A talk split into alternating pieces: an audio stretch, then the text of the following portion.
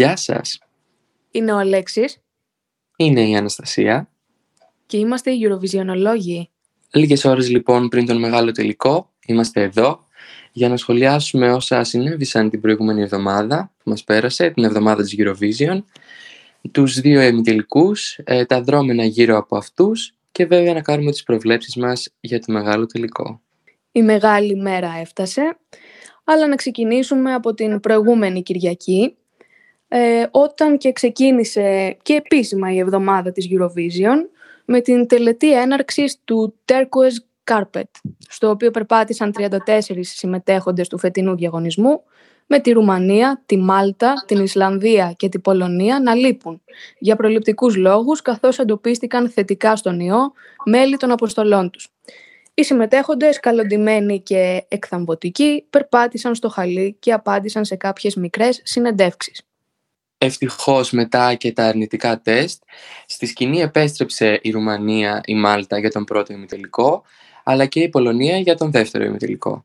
Αντιθέτως, στην περίπτωση της Ισλανδίας, τα πράγματα ήταν διαφορετικά. Καθώς βρέθηκε θετικό στον ιό ένα μέλος του συγκροτήματος, τον Ντάδιο Γκάγνα Μάγνιβ, ανακοινώθηκε η υποχώρηση της Ισλανδίας από όλα τα live shows, δηλαδή και από τον δεύτερο ημιτελικό όπου θα εμφανιζόταν, αλλά και από τον τελικό.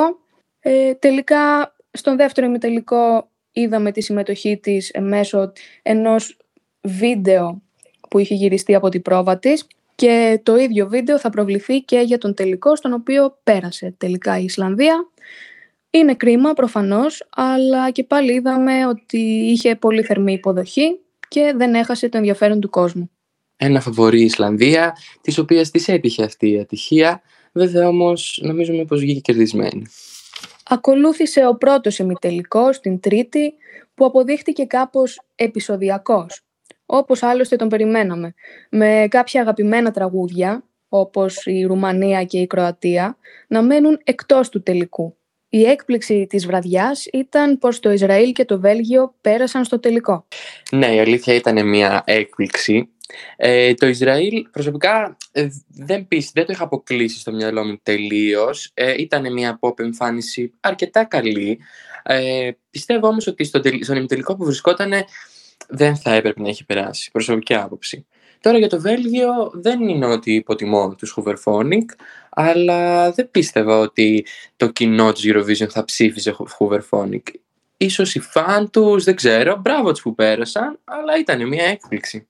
Συμφωνώ με αυτό που λες, βέβαια λίγο αντίστροφα. Εγώ δηλαδή περίμενα, δεν είχα αποκλείσει εντελώς το Βέλγιο από τον τελικό, αλλά το Ισραήλ μου φάνηκε κάπως αδύναμο, τουλάχιστον για τον ημιτελικό που βρισκόταν, για να περάσει και στον τελικό. Ισχύει, ισχύει. Ήταν ένας πολύ δυνατός ημιτελικός, από τους πιο δυνατούς νομίζω που έχουμε δει τα τελευταία χρόνια και μείναν έξω αυτά τα κομμάτια που ήταν αυτό που μακάρι να μπορούσαν να περάσουν 12 κομμάτια, ξέρω εγώ. Ε, Λυπάμαι προσωπικά πολύ για τη Ρουμανία.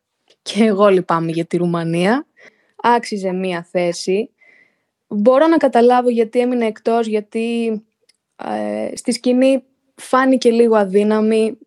Θα μπορούσε να εκμεταλλευτεί η Ρουμανία όλο αυτό το ωραίο τραγούδι κάπως διαφορετικά, κάπως πιο εντυπωσιακά, πιο δημιουργικά, αλλά και πάλι είναι κρίμα. Εδώ να σχολιάσω γιατί είχα κρίνει την προηγούμενη φορά το footer που, φώνηξε, που φόρησε στις ε, πρόβες ότι ήταν καλύτερο τελικά από αυτό που έβαλε. Αστερε- αστεράκι. Και τα δύο ήταν πολύ ωραία. Μάλιστα. Η Ουκρανία από την άλλη ήταν ε, μια χώρα η οποία ήταν σίγουρη ε, η, προ, η πρόκρισή της στον τελικό. Ειδικά στην χώρα μας, δεν ξέρω αν συμβαίνει και στην υπόλοιπη Ευρώπη, είναι ότι μάλλον συμβαίνει σύμφωνα με τα στοιχήματα βέβαια, αλλά είναι ότι έχει κερδίσει πολύ έδαφος η Ουκρανία με την εμφάνισή της. Ε, προσωπικά έχω δει πολύ κόσμο να ακούσει, να ανεβάζει stories κτλ. Μου άρεσαν πάρα πολύ τα φωνητικά τους. Και η παρουσία τους γενικά πάνω στη σκηνή. Νομίζω ότι ταιριάξε πάρα πολύ με το τραγούδι. Τα γραφικά και η χορογραφία που υπήρχε. Εντάξει, η Ουκρανία μια συμμετοχή που μας άρεσε έτσι και αλλιώς από όταν βγήκε. Δεν περιμέναμε κάτι διαφορετικό. Ε, μας εντυπωσίασε.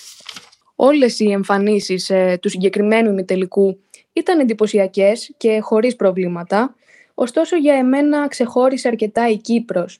ε, γιατί θεωρώ πως κέρδισε αρκετά το τραγούδι με την εμφάνιση και αν μέχρι τη βραδιά του ημιτελικού σε κάποιους όπως και σε εμένα το τραγούδι της Κύπρου φαινόταν κάπως όχι αδιάφορο αλλά κάπως συνηθισμένο ε, τελικά μου κέντρισε το ενδιαφέρον με τη σκηνική παρουσία της. Θα συμφωνήσω στο μέρος όπου λες ότι ήταν μια πολύ καλή σκηνική παρουσία, η εμφάνιση ήταν πολύ καλή, η χορογραφία on point, ο καθρέφτης από πίσω ευρηματικός.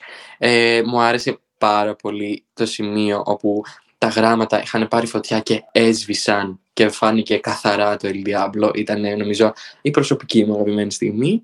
Προσωπικά πιστεύω ότι είχε λίγο άγχος, ειδικά στο πρώτο μισό του τραγουδιού. Δεν τα έδωσε όλα. Ελπίζω στο τελικό και το πιστεύω ότι θα τα δώσει όλα και θα ξεχωρίσει ακόμη παραπάνω.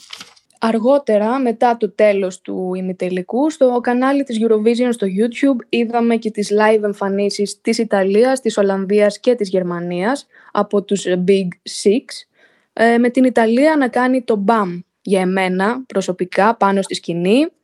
Μου άρεσαν πάρα πολύ όλη αυτή η ενέργεια. Ε, ένιωσα ότι έβλεπα μια κανονική live rock συναυλία. Την Πέμπτη λοιπόν έγινε και ο δεύτερος ημιτελικός της φετινής Eurovision με τις ε, υπόλοιπες 17 χώρες να διαγωνίζονται για ένα από τα 10 εισιτήρια του τελικού. Ο δεύτερος ημιτελικός λοιπόν, ο οποίος όπως το περιμέναμε ήταν λίγο πιο εύκολος, περισσότερο προβλέψιμος, χωρίς πολλές εκπλήξεις. Η μεγαλύτερη έκπληξη της βραδιάς ήταν ε, η σκηνική παρουσία του Φλωράιντα στην ε, αποστολή του Σαν Μαρίνο. Ήταν νομίζω μια παρουσία η οποία έκανε τη διαφορά σε σχέση με έναν ράπερ ο οποίος δεν ήταν γνωστός στο ευρύ κοινό. Νομίζω ότι έδωσε κάτι στην παρουσίαση του τραγουδιού και κέρδισε τις εντυπώσεις. Ήταν μια εντυπωσιακή εμφάνιση του Άγιου Μαρίνου. Σίγουρα Φλωράιντα έδωσε το δικό του στοιχείο και γι' αυτό βλέπουμε και το Σαν Μαρίνο να κερδίζει συνεχώς έδαφος. Είδαμε και τη Βουλγαρία πάνω στη σκηνή, η οποία ήταν απολαυστική, μια πολύ ατμοσφαιρική εμφάνιση, πολύ ταιριαστή με το τραγούδι. Προσωπικά ήταν η εμφάνιση την οποία περίμενα περισσότερο από όλες να δω. Ήθελα να... Από το μικρό που είχαμε δει από τη δεύτερη πρόβα μου είχε κεντρήσει το ενδιαφέρον, μου είχε αλλάξει λίγο τη γνώμη και τελικά όντως ήταν μια πολύ καλή εμφάνιση και σίγουρα μου άλλαξε τη γνώμη που είχα για το τραγούδι. Μία ευχάριστη έκπληξη για εμένα ήταν και η σκηνική παρουσίαση της Φιλανδίας ε, οι οποίοι Blind Channel έκαναν λίγο χαμό μέσα στην Αχώη Αρίνα. Μου άρεσαν πάρα πολύ η ενέργειά τους, ε, είπαν το τραγούδι τους εξαιρετικά και βλέπουμε ότι άρεσε πολύ και στο κόσμο και από εκεί που ήταν ε, κάτω από τη δεκάδα πλέον εμφανίζεται ακόμη και στην 7η θέση στα στοιχήματα. Και χαίρομαι ιδιαίτερα γι' αυτό γιατί βλέπουμε ότι γενικά η rock μουσική πλέον έχει μια μεγαλύτερη αποδοχή στη Eurovision από ό,τι είχε στο παρελθόν. Όπως μετά και το πρώτο ημιτελικό, μετά τον δεύτερο είδαμε στο YouTube ολόκληρες τις εμφανίσεις της Γαλλίας, του Ηνωμένου Βασιλείου και της Ισπανίας. Μας άρεσε πάρα πολύ η εμφάνιση της Γαλλίας. Έχουμε ερωτευτεί λίγο και εγώ και η Αναστασία. Ελάχιστα, ελάχιστα. Είναι, ένα, ναι, είναι μια, μια μικρή αγάπη. Ε, πιστεύουμε ότι. Να το πούμε, εγώ πιστεύω ότι ήρθε η ώρα να πάρουμε θέση. Είναι λίγες ώρες πριν το τελικό. Είναι το τελευταίο επεισόδιο μας πριν τη φετινή Eurovision και πρέπει να πάρουμε τη θέση μας. Κοίτα, δεν νομίζω να είναι και κάποια μεγάλη έκπληξη για αυτούς που μας ακούνε, αλλά ναι, μπορούμε να το αποκαλύψουμε. Θέλουμε λοιπόν νικητή της φετινής Eurovision, την Γαλλία. Τέλος. Τελεία και παύλα. Ψηφίστε νούμερο 20 στον τελικό το Σάββατο. Μπάμπρα πραβή, βουαλά. Λίγο υπερβολικό. Κλαίω. Αλλά είναι η αλήθεια. Τι να κάνουμε, να πούμε το ψέμα μας; Γιατί να το κρύψουμε, δεν καταλαβαίνω. Ξέρουμε ότι απειλείται αυτή τη στιγμή στα στοιχήματα από την Ιταλία. Αλλά η φετινή Eurovision θα είναι μια Eurovision των εκπλήξεων και είναι μια Eurovision που δεν υπάρχει σίγουρος νικητής. Οπότε όλα παίζονται και πιστεύω ότι μπορεί να το κάνει η Γαλλία και να κερδίσει. Και ήρθε η ώρα λοιπόν να καταλήξουμε στην Ελλάδα. Στην Ελλάδα που τα κατάφερε να περάσει στον τελικό, ήταν από τα σιγουράκια φέτος. Η προσωπική μου γνώμη και άποψη που έχω διαμορφώσει πάνω στην performance είναι η εξής. Πιστεύω ότι αυτό το ρίσκο που λέγανε ότι πήρε η ελληνική αποστολή πέτυχε. Πέτυχε από την άποψη ότι το green screen ήταν καλό, υπήρχαν κάποιες σκιές όντως, ειδικά στα πρώτα δευτερόλεπτα του green screen, οι οποίες όμως νομίζω ότι είναι αποδεκτές, μιας και μιλάμε για μια performance live, ένα live green screen, σε μια τόσο μεγάλη διοργάνωση. Νομίζω ότι από αυτή την άποψη πέτυχε. Μου άρεσε η χορογραφία, η οποία ήταν αρκετά πολύπλοκη όντως και είχε γρήγορες συναλλαγές. Το μόνο μου παράπονο προσωπικά πάλι, γιατί το τονίζω το προσωπικά, το μόνο μου παράπονο είναι ότι θα ήθελα καλύτερα γραφικά από πίσω. Είναι λίγο αρκετά κοντά, στην, ε, ύπταται κοντά στην πόλη αυτή, την ουτοπική, η Στεφανία και οι χορευτές της. Θα τα ήθελα λίγο καλύτερα. Νομίζω όμως ότι στην πράξη τα πράγματα πέτυχαν. Αναστασία, εσύ τι άποψη έχεις γι' αυτό; Λοιπόν, το όλο σύνολο στο τέλος μπορώ να πω ότι μου άρεσε. Αλλά υπήρχαν κάποια πράγματα που δεν μου άρεσαν και καθόλου. Συγγνώμη που το λέω έτσι, δεν θέλω να προσβάλλω κανέναν, αλλά θα πω αυτό που είδα εγώ προσωπικά. Αυτό που με ενόχλησε περισσότερο απ' όλα ήταν αυτές οι σκιές που είπες, που φαίνονταν στο πρώτο ρεφρέν, χαλώντας την green screen και όλο αυτό το εφέ που ήθελαν να πετύχουν. Και το θέμα είναι ότι όλη η συμμετοχή της Ελλάδας βασιζόταν σε αυτό. Δηλαδή, εκτός από αυτό, νομίζω όλο το υπόλοιπο σκηνικό δεν είχε καμία χρησιμότητα και για κάποιο λόγο με ενόχλησε αρκετά αυτό το λαθάκι. Από την άλλη και η σκηνοθεσία δεν με ενθουσίασε. Οι αόρατες σκάλες που ανέβηκε δεν κατάλαβα για ποιο λόγο της ανέβηκε η Στεφανία. Βέβαια φωνητικά ήταν μια χαρά η ίδια η Στεφανία, αυτό το κομμάτι το πέτυχε. Αλλά έχω κατεβάσει λίγο τον πύχη και από εκεί που περίμενα την Ελλάδα ίσως να βρεθεί στον τελικό σε μια καλή θέση. Η προσωπική μου πρόβλεψη ήταν 12 με 9, κάπου εκεί την περίμενα. Πλέον μετά από τον ημιτελικό την περιμένω και λίγο πιο χαμηλά, κοντά στο 15, κάπου εκεί. Για τα φωνητικά θα πω ότι όχι απλώς ήταν μια χαρά, μου άρεσαν πάρα πολύ και ήταν.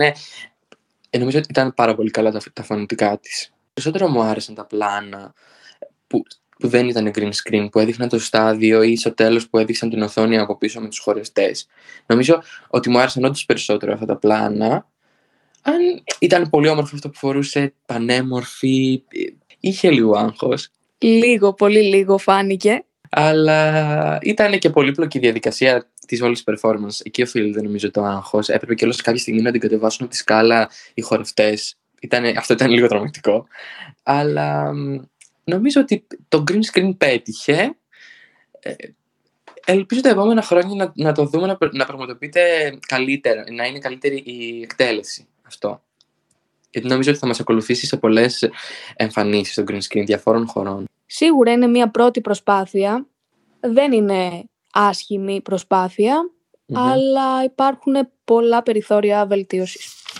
Τα ξημέρωματα λοιπόν της επομένης μετά τον δεύτερο ημιτελικό βγήκε και η σειρά εμφάνισης των χωρών στον τελικό, στο μεγάλο τελικό του Σαββάτου. Φέτος διαγωνίζονται 26 χώρες. Το διάλειμμα θα συμβεί στη μέση, ε, στις 13, μετά τη 13η χώρα. Ε, έτσι ο τελικός χωρίζεται σε πρώτο μισό και δεύτερο μισό μετά την πρόκριση της η κάθε χώρα, στο press conference που έδινε, έκανε και μία κλήρωση, τραβούσε τον κλήρο για αν θα είναι στον πρώτο ή στον δεύτερο, στο δεύτερο μισό του τελικού. Η Κύπρος και η Ελλάδα κληρώθηκαν στο πρώτο μισό του τελικού. Η Κύπρος λοιπόν θα ξεκινήσει τον μεγάλο τελικό απόψε στην πρώτη θέση, ενώ η Ελλάδα θα εμφανιστεί στην δέκατη. Δεν ξέρω, ήταν μια έκπληξη προσωπικά. Ίσως δεν μου άρεσε για πάρα πολύ που επιλέχθηκε η Κύπρος να ανοίξει. Καταλαβαίνω γιατί. Είναι ένα δυναμικό τραγούδι, dance και έτσι θέλουν οι διοργανωτές να ξεκινήσει ο διαγωνισμός. Απ' την άλλη όμως είναι και 26 τραγούδια. Κατά τη γνώμη μου δεν είναι τόσο μειονεκτική η θέση της Κύπρου γιατί όπως είπες ανοίγει τον τελικό, ανοίγει τη βραδιά οπότε είναι ένα τραγούδι που μένει στον κόσμο και εξάλλου μετά την εμφάνιση και όλων των χωρών συνεχίζουν να παίζονται σε επανάληψη τα κλιπάκια ε, των εμφανίσεών τους όσο διαρκεί η ψηφοφορία, οπότε εντάξει είναι μια θέση με λίγο περισσότερο άγχος, δηλαδή θα προκαλέσει λίγο περισσότερο άγχος στη συμμετοχή, αλλά δεν είναι μία μειονεκτική θέση. Η αλήθεια είναι ότι κάποιος θα μπορούσε να πει ότι είναι λίγο παλιακή αυτή η υπεποίθηση το ότι αν βρίσκεσαι στο πρώτο μισό ε, είναι, κα, είναι κακό και αν είσαι στο δεύτερο μένεις στον κόμμα. Γιατί τα τελευταία χρόνια έχουμε δει και χώρες να κερδίζουν οι οποίες ήταν στο πρώτο μισό. Με τελευταίο παράδειγμα την Ολλανδία το 2019, η οποία βρισκόταν στο πρώτο μισό του τελικού και κέρδισε. Στο δεύτερο μισό βλέπουμε πολύ δυνατές χώρες, όπως τη Βουλγαρία, τη Λιθουανία, την Ουκρανία, τη Γαλλία και το Αζερβαϊτζάν, να εμφανίζονται με τη σειράς ε, την οποία σας είπα αμέσως. Είναι με αυτή τη σειρά. Μετά ακολουθεί η Νορβηγία ε, και κλείνει με ένα, με, με ένα πολύ δυνατό κλείσιμο κατά τη γνώμη μου το Σαν Μαρίνο. Σίγουρα δεν θα μπορούσε να υπάρχει καλύτερο κλείσιμο από το Σαν Μαρίνο ε, για τον τελικό και τη βραδιά. Νομίζω ότι θα ανεβάσουν τη διάθεση όλου του κόσμου για να ξεκινήσει η ψηφοφορία. Μετά το τέλος και του δεύτερου ημιτελικού βλέπουμε ότι τα στοιχήματα έχουν πάρει κυριολεκτικά φωτιά. Αυτή τη στιγμή που μιλάμε πρώτη είναι η Ιταλία, δεύτερη η Γαλλία και τρίτη η Μάλτα. Η μεγαλύτερη έκπληξη που έχουμε δει από το βράδυ της Πέμπτης και μετά είναι η Πορτογαλία, η οποία από εκεί που ήταν σε μια χαμηλή θέση στα στοιχήματα έχει βρεθεί στην 8η θέση. Από ό,τι φαίνεται άρεσε πάρα πολύ ε, στη σκηνή πάνω η Πορτογαλία. Ο Άγιος Μαρίνος ανέβηκε επίσης στην ένατη θέση μετά και την ε, συνοδεία του Φλωράιντα. Κάτι άλλο που μας κάνει έκπληξη είναι η Βουλγαρία, η οποία από εκεί που βρισκόταν στην πρώτη πεντάδα έχει κατέβει στην δέκατη θέση. Πράγμα που μου φαίνεται κάπως παράξενο, γιατί νομίζω ότι πάνω στη σκηνή ήταν πολύ καλή η Βουλγαρία. Και με όλες αυτές τις συγκυρίες η Κύπρος έχει βρεθεί στην 12η θέση, ενώ η Ελλάδα με την εμφάνισή της αποδείχθηκε πως όντως ρίσκαρε και κατέβηκε στην 14η θέση προς το παρόν. Βέβαια όλα αυτά που λέμε είναι πολύ εύθραυστα και προσωρινά, καθώς ε, σίγουρα πολλές εκπλήξεις απόψε στον τελικό, ο οποίος φαίνεται να είναι από τους πιο αμφίροπους των τελευταίων ετών. Φτάσαμε στο τέλος και αυτού του επεισοδίου. Μην ξεχάσετε να μας κάνετε follow στο Spotify για να ακούσετε και τα επόμενα επεισόδια. Ένα follow στο Instagram, ένας πολύ ωραίος λογαριασμός, θα το ξαναπούμε, ο οποίος μεγαλώνει όσο πάει. Ανεβάζουμε ωραία stories, ε, κά, πολύ κάποιες πολύ σημαντικές πληροφορίες για την Eurovision. Είναι ένας ωραίος λογαριασμός. Εγώ, εγώ τον έκανα follow, από την αλήθεια μου. Και εγώ τον έκανα follow και με έκανε follow back και χαίρομαι. Τέλεια! Ευχόμαστε καλή επιτυχία σε όλους τους συμμετέχοντες απόψε. Ελπίζουμε η βραδιά να είναι ευχάριστη για όλους. Να κερδίσει ο καλύτερος ή μάλλον η καλύτερη. Να κερδίσει η Γαλλία δηλαδή. Ναι. Καλή επιτυχία Ελλάδα. Καλή επιτυχία Κύπρος.